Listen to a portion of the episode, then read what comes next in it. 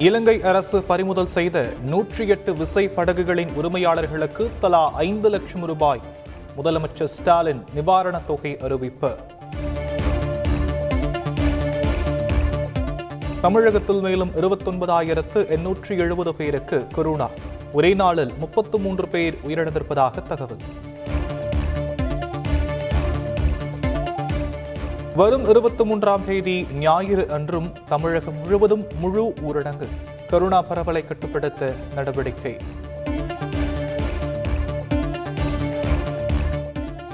சென்னையில் ஒரே நாளில் கொரோனா பரிசோதனை முடிவு. மாநகராட்சி ஆணையர் ககன்தீப் சிங் பேடி தகவல். பொங்கல் பரிசு தொகுப்பில் தரமற்ற பொருட்களை வழங்கிய நிறுவனங்கள் கருப்பு பட்டியலில் சேர்க்கப்படும். தவறு செய்த அதிகாரிகள் மீதும் நடவடிக்கை எனவும் முதலமைச்சர் ஸ்டாலின் உறுதி. நீட் தேர்வுக்கு எதிரான போராட்டத்தில் தமிழகத்திற்கும் அரசியல் சட்டம் துணை நிற்கும். முதலமைச்சர் ஸ்டாலின் நம்பிக்கை.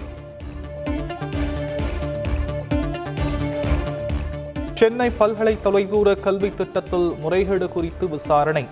சிண்டிகேட் உறுப்பினர் தலைமையில் ஐந்து பேர் கொண்ட குழு அமைத்து துணைவேந்தர் உத்தரவு. திருத்தங்கள் செய்து தமிழ் தாய் வாழ்த்து பாடல் அறிவிக்கப்பட்டிருப்பதாக கூறி வழக்கு. மனுவை தள்ளுபடி செய்து உயர்நீதிமன்றம் உத்தரவு.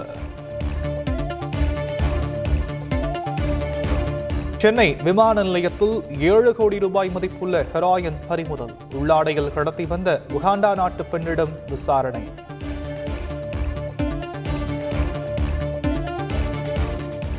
பஞ்சாப் சட்டப்பேரவை தேர்தலுக்கான பாஜக வேட்பாளர் பட்டியல் வெளியீடு. பனிரெண்டு விவசாயிகள் உட்பட முப்பத்தி நான்கு பேருக்கு போட்டியிட வாய்ப்பு.